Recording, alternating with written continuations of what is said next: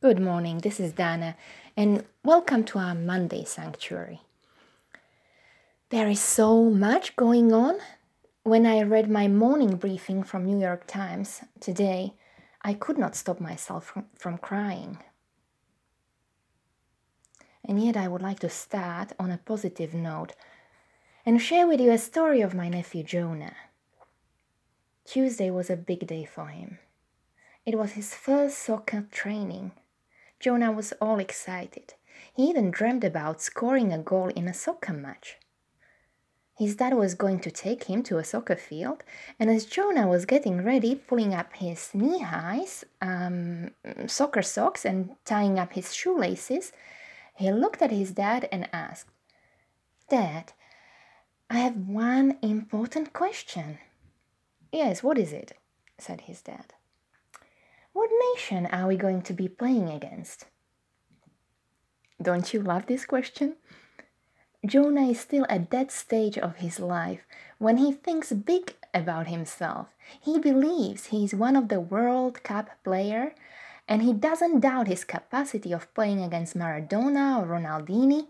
They are his equal partners in his mind.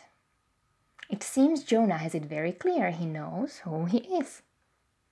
Now, his perception of himself might need a little adjustment, but I think we can learn from him and from all the other kids about how to hold on to our greatness. But what is our greatness, and how do we hold on to it?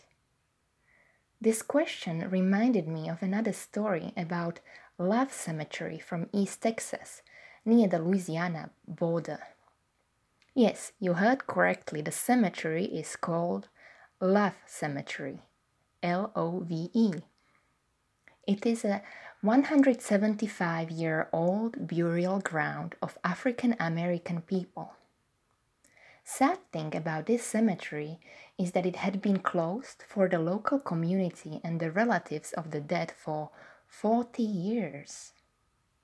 Believe it or not, the cemetery got reopened only in two thousand seven, after a long and strenuous journey of trying to change le- legislation that banned black families from burying, visiting, and maintaining their family cemeteries. There is a woman I'd like to tell you about. She passed away not too long ago. She called herself a keeper of love. Her true name is Natal Britton. She is a granddaughter of Lizzie Sparks, who is buried in Love Cemetery.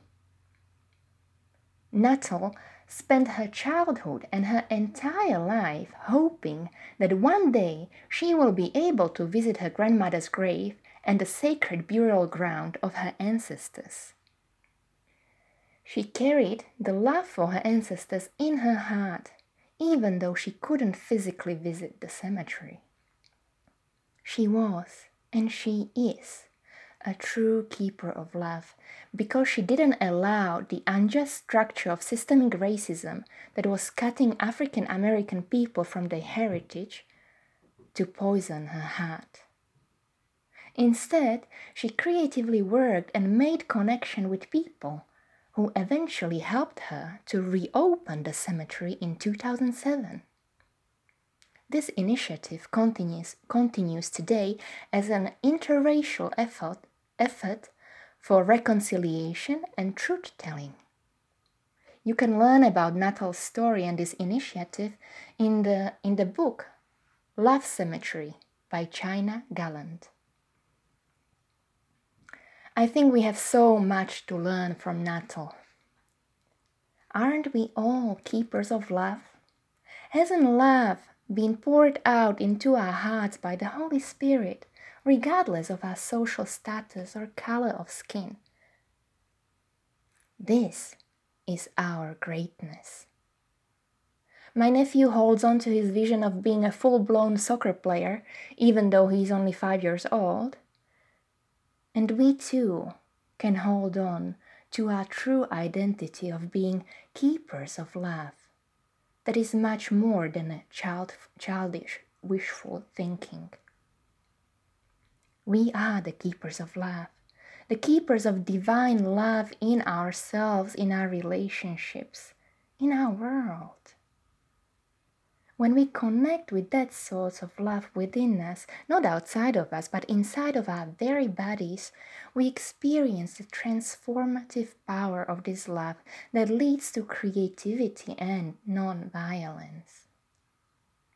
The sad thing is that we ourselves have a tendency to lock ourselves out from this love. And as a result of that, we see what is happening all around us. Division, unhealthy competition, systemic racism, discrimination, hatred, fear, violence, you name it. I dedicated a podcast to Ahmaud Arbery three weeks ago.